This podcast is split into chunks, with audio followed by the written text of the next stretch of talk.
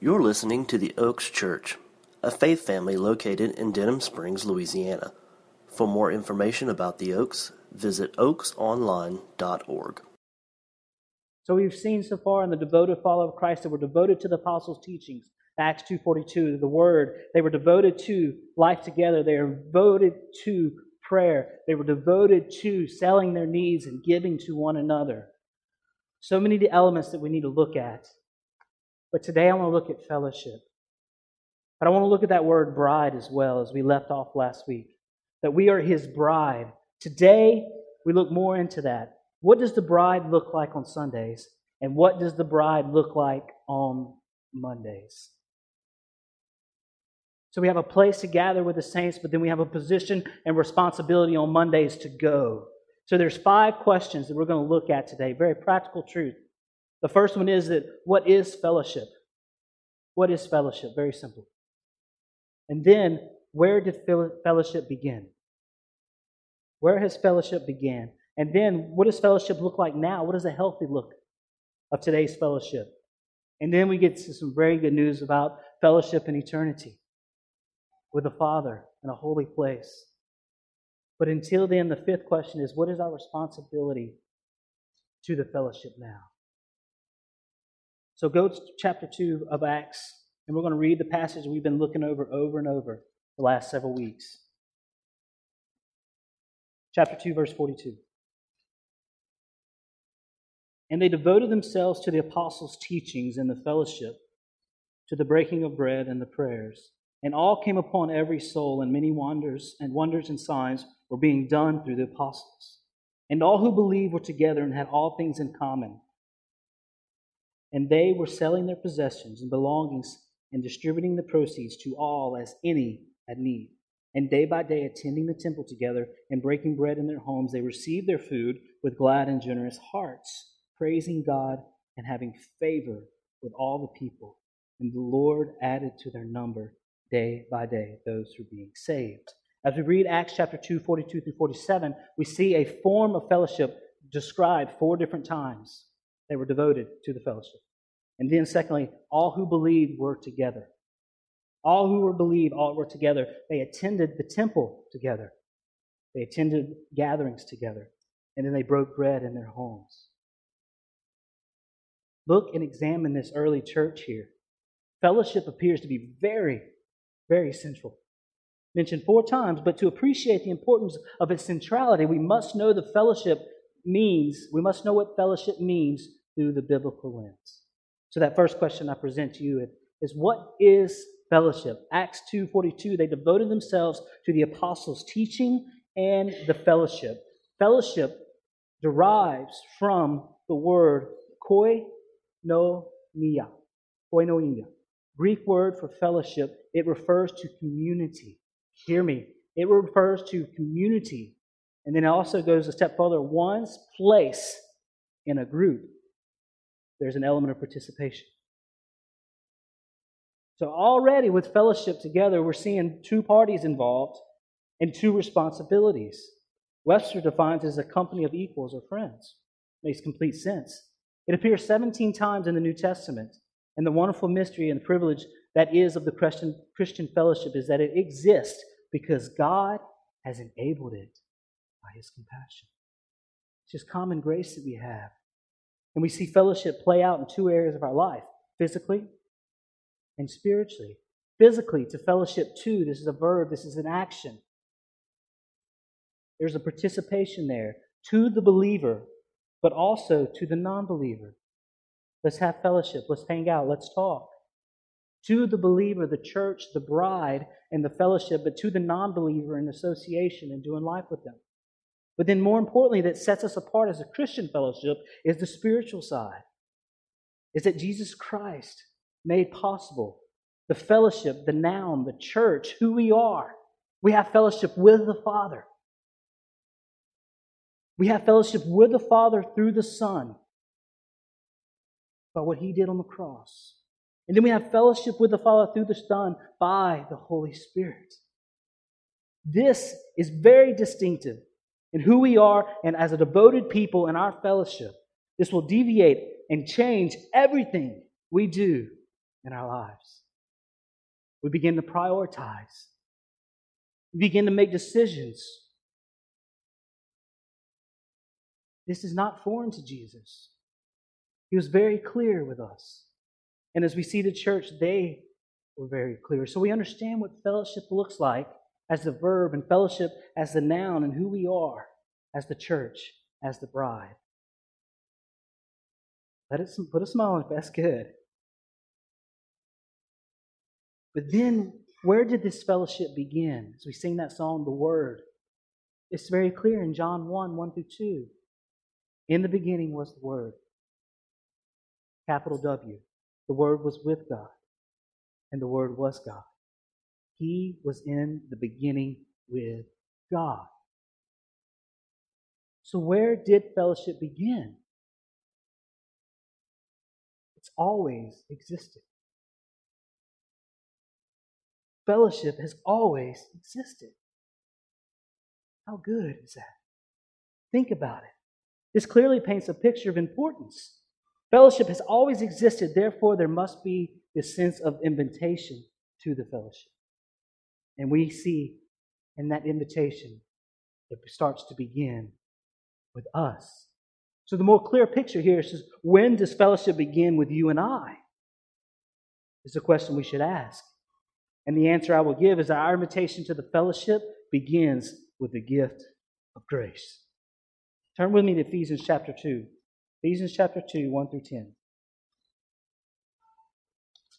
Ephesians chapter 2, 1 through 10. And you were dead in the trespasses and sin in which you once walked. Look at that past tense, which we once walked, church. Following the course of this world, following the prince of power of the air, the spirit that is now at work in the sons of disobedience. Verse 3 Among whom we all once lived in passions of our flesh, carrying out the desires of the body and the mind, and whereby our nature, children of wrath, like the rest of mankind. But God, being rich in mercy because of the great love with which He loved us, even when we were dead in our trespasses, made us alive together with Christ. By grace you have been saved, and raised us up with Him, and seated us with Him in the heavenly places in Christ Jesus, so that in the coming ages we might show the immeasurable riches of His grace and kindness towards us in Christ Jesus. For by grace you have been saved through faith. Hear this, church. And this is not your own doing, it is the gift of God, not a result of works, so that no one may boast. For we are his workmanship, created in Christ Jesus for good works, which God prepared beforehand that we should walk in them. Grace is this wonderful gift from God. We do not earn this grace. Our fellowship began when Heavenly Father blessed us, granted us this grace into our life to understand, and it was made possible by the work of Jesus Christ and the cross. So, who is the fellowship? It is those who confess Jesus as Lord, confess Him as Lord, and are, they are united in spirit through Christ to the Father. And that unity is the beginning of your fellowship. That unity is a beginning of our fellowship. But the important word here is Lord. Those who confess Him as Lord, Lordship. He is overseeing, He is reigning in our life. Our decisions are made under His provision, His leadership, His guidance, and His love and His grace. The difference between two people sitting in this room is believer, non believer. Jesus is Lord, Jesus is not. But the good news here is that Jesus made it possible because of the cross. And that gift of grace comes from nothing but God. There's nothing you can do in your nature. Jesus prayed for this very sense of unity here. We are unified with the Spirit. We become and begin our fellowship with Him in 1711 of chapter John. The Gospel of John says, And I, and this is Jesus speaking here, and I am no longer in this world, but they are in the world, and I am coming to you. Holy Father, keep them, keep them. Remember that word keep? Watch over them, to observe them, to look after. Keep them in your name, which you have given me, that they may become one, even as we are one. Unity displays a triune God. The fellowship displays a triune God, the Trinity, the Father, the Son, and the Holy Spirit. Unity magnifies the love of God. It is the vehicle by which Jesus works through his church. Therefore, how do we magnify this love? What does the Christian fellowship, what does it look like here and now? How is it healthy today? What is fellowship? And now we are where the fellowship began, began by the grace of God.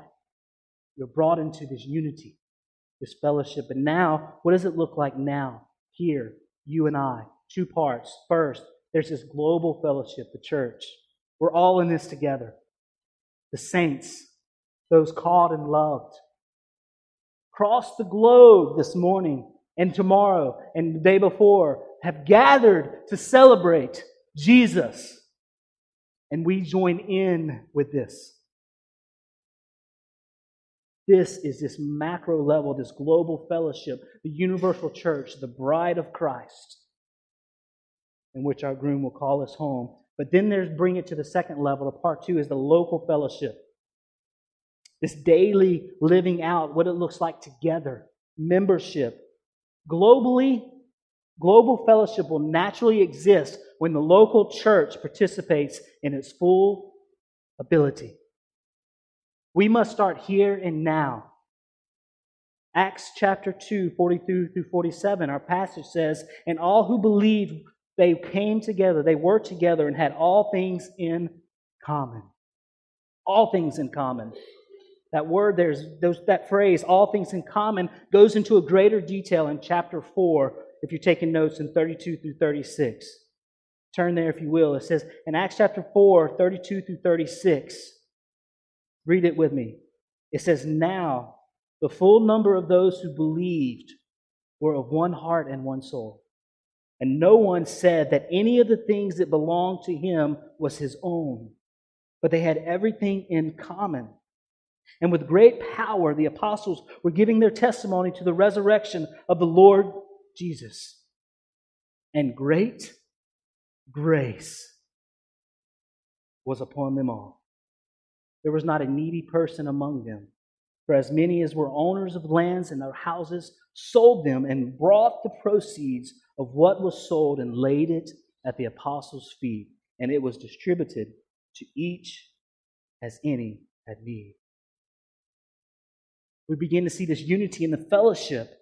What does it look like now? In common, one heart, one soul. We see a picture of unity like Jesus prayed for in John chapter 17. You see it coming to existence. And this unity coming to existence will fuel the natural and the natural mission that we are to be the global church on mission for Jesus Christ, to go and love in the name of Jesus will give birth out of this fellowship in our communion with the Father. Do we see this kind of unity here at the Oaks? Do you, do I see this kind of unity in our lives? You have to answer these questions and let the Word of God work.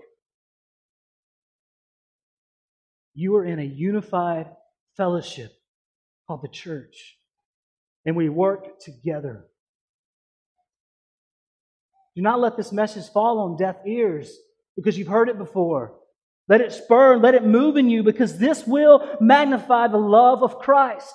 In a consumer world that preaches to each his own, Jesus preached, it is better to give than to receive.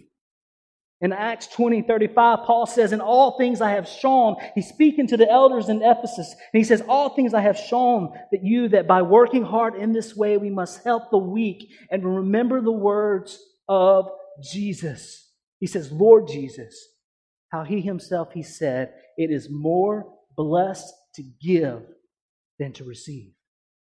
Acts chapter 20, verse 35. When we follow this truth as a unified fellowship, it is more to be it is more blessed to give than to receive. It is counterculture. And this counterculture naturally displays, naturally displays the love of Christ. You don't even have to try. You just be obedient. What does this look like today? What does a unified fellowship look like today? You notice in the chair there, I put our why membership, this article. This article came from Nine Marks. We are a Nine Marks church affiliation. Nine Marks is very simple. They're aimed to help pastors, future pastors, and church members to see what a biblical church looks like. That's what we're trying to do here. What it looks like, and to take practical steps in becoming one. So we, I have taken this why membership article and, and put it in your hands. It's on the website as well. Because we align with this, and it's very clear. So I want to work through it very fastly here. You have that in front of you. Why membership? Why the fellowship here and now? What does that look like? It's biblical. Jesus established the local church and all the apostles. Think about it. They did ministry together. The Christian life in the New Testament is church life. Christians today should expect and have the same desires. Pure and simple. We have a responsibility to each other. And the church is its members. To be a church, a New Testament church, is to be one of like mindedness. And you want to be a part of the church because that is who Jesus came to rescue. So hear me, there's two parts still global church and then there's local church. We're all a part of a universal church, but then there's a responsibility as members to the local body. It's a prerequisite of the Lord's Supper. Why be a member of the church? It's how to officially represent Jesus. Remember the unity? How it magnifies the love of Christ? We're all together on the same mission together. We know who we have back to back. Do you remember and recall that we're in war, spiritual warfare? We want to know who our back is against. It's plain and simple.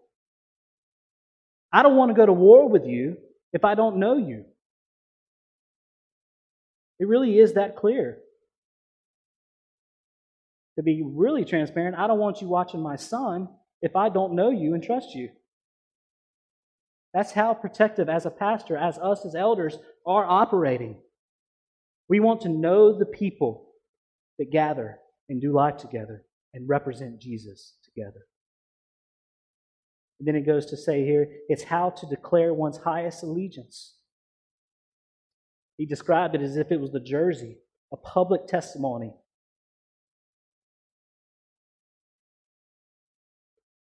It's how to embody and experience biblical images to display, once again, the body of Christ. And I'm going to let you read through that on your own time. We keep looking, it's how to serve other Christians, it's how to follow Christian leaders. It helps Christian leaders lead. It helps us shepherd. It helps enable church discipline. You don't hear that very often. Unfortunately, the church has allowed anything to happen and run rampant. There's a place for that to stop.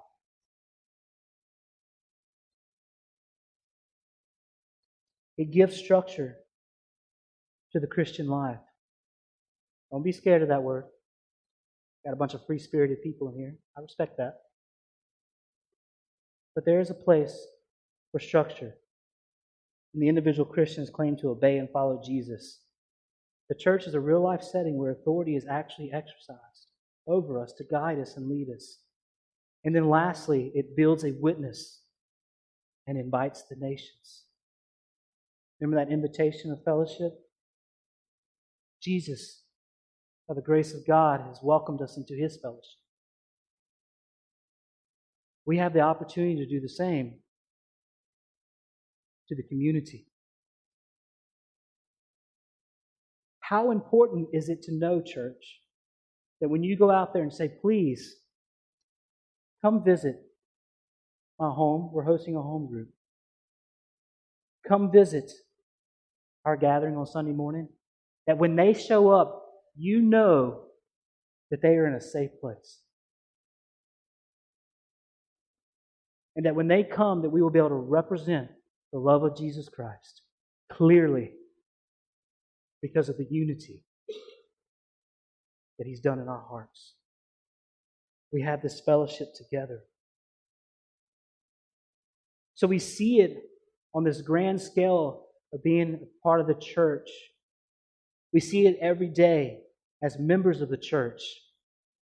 I want to take it a bit, a step further on this micro level and challenge you personally. We use language here called God designed groups. These God designed groups are areas in your life that you can check to make sure you are in fellowship. Not just fellowship by yourself, but fellowship with the church as a whole. So we look at these God designed groups, and as we look at it, we're going to look at some scripture. The first one here, the most important, what all ministry births out of is communion. If you're taking notes, the first is God designed group is communion group. Your communion one on one with the Heavenly Father. That is crucial. Jesus and the Father. Luke chapter 6, 12. One of those days, Jesus went out to the mountainside and prayed and spent the night praying to God. We've learned that very often that Jesus got along with the Father. The second group, not only communion, but core.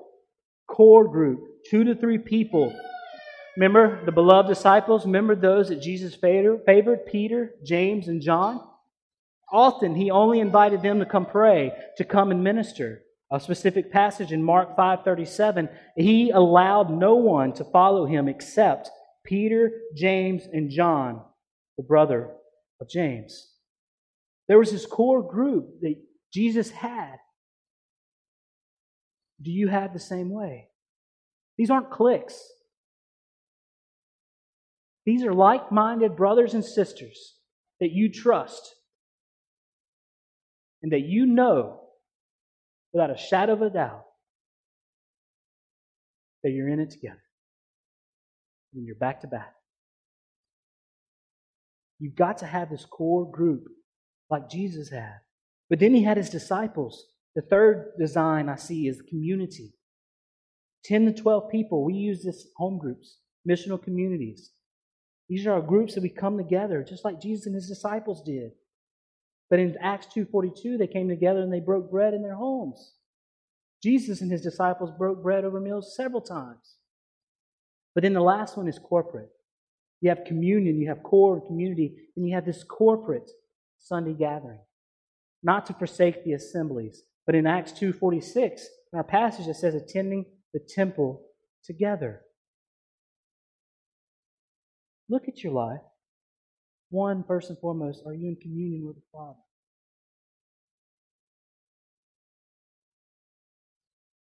Do you have that core group that you trust? Are you in community? And do you gather with the saints? That's important as you just, just really live out this unity and fellowship. And as you evaluate your life and you look at what membership looks like, and you look at these God designed groups, you're like, there may be some prioritizing and some adjustments you need to make. I want to encourage you to do so. Do so. And I will assure you, because of testimony in my life, that you will begin to experience the fullness of God's design in the church. And it is good. It's very good. These thoughts, I hope, are challenging everything you know about what church should look like, what our commitment to the fellowship should look like. But I want to move on to some very, very good news. What does fellowship look like in eternity? Revelations 19, 6 through 8, speaking here the marriage supper of the Lamb. Verse 6 of Revelations chapter 19, it begins Then I heard what seemed to be the voice of a great multitude, like the roar of many waters, and like the sound of mighty peals of thunder, crying out, Hallelujah, for the Lord our God, the Almighty, reigns. Let us rejoice and exult and give him the glory for the marriage. The marriage of the Lamb has come, and his bride has made herself ready. It was granted her to clothe herself with fine linen, bright and pure. For the fine linen is the righteous deeds of the saints. And the angel said to him, Write this Blessed are those who are invited to the marriage supper of the Lamb. And he said to me, These are the true words of God. John's vision in Revelation is a picture, is his wedding feast the Lamb, the Lamb being Jesus Christ, and his bride, the church. Will you attend? Are you a part of the fellowship to one day enjoy presence, the radiant glory? The heavenly dwellings, there's so many ways to state it. Presence. Holy Father. I've said it often, it'll be a, it'll be a day that many of our lives will hold again. All of us, actually. Perfection. New bodies. He'll call us bride. I hope you see hope in that. And that you know that we have responsibility here and now until this happens. Till this marriage feast happens between Jesus and his bride, what do we do? What is our responsibility to the fellowship? In closing, Hebrews 10 19 through 25. As we look at Hebrews chapter 10, 19 through 25, and what is our responsibility here and now to the fellowship. Verse 19 Therefore, brothers, since we have confidence to enter the holy places by the blood of Jesus, by the new living way that he opened for us through the curtain, that is, that is through his flesh. And since we have a great priest over the house of God, let us draw near with a true heart and full assurance of faith with our hearts sprinkled clean from an evil conscience and our bodies washed with pure water.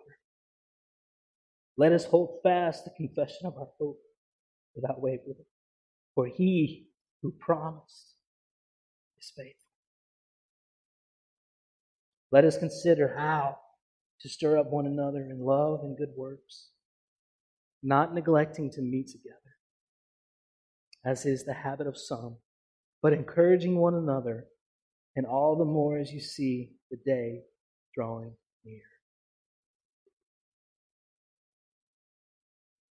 What are we to do till our groom calls us home? Celebrate new life and fellowship made possible by the blood of Jesus Christ, by his body, by his flesh he made a living way. He opened it, tore the veil. So, as His church, we need to continue to celebrate new life through uh, the ordinance of baptism. Let us never forget that day we were baptized. And our life confessed to the public that we were following in a holy pursuit after Christ. Not only do we remember in baptism, but we remember Christ through the ordinance of the Lord's Supper. We remember his body. We remember his bread as we're unified as a fellowship. We draw near in confidence in verse 22. Let us draw near with a true heart and full assurance of faith. Draw near to God daily. What do we do until that time comes? We draw near. And then we, in verse 23, we are to confess hope without wavering. Give testimony of the hope of Jesus Christ in our lives. And then we are to live together in verse 24, stirring up, stirring up one another to love and good works. It really is this simple. It just takes our priority and our obedience.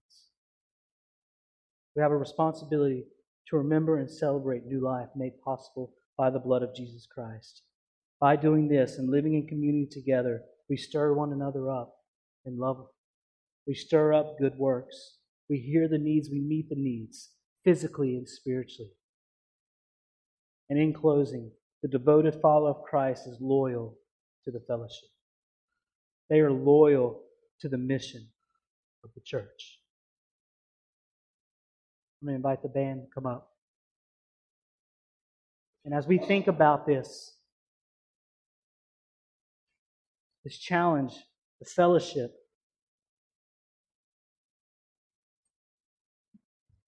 we have to wonder about our commitment.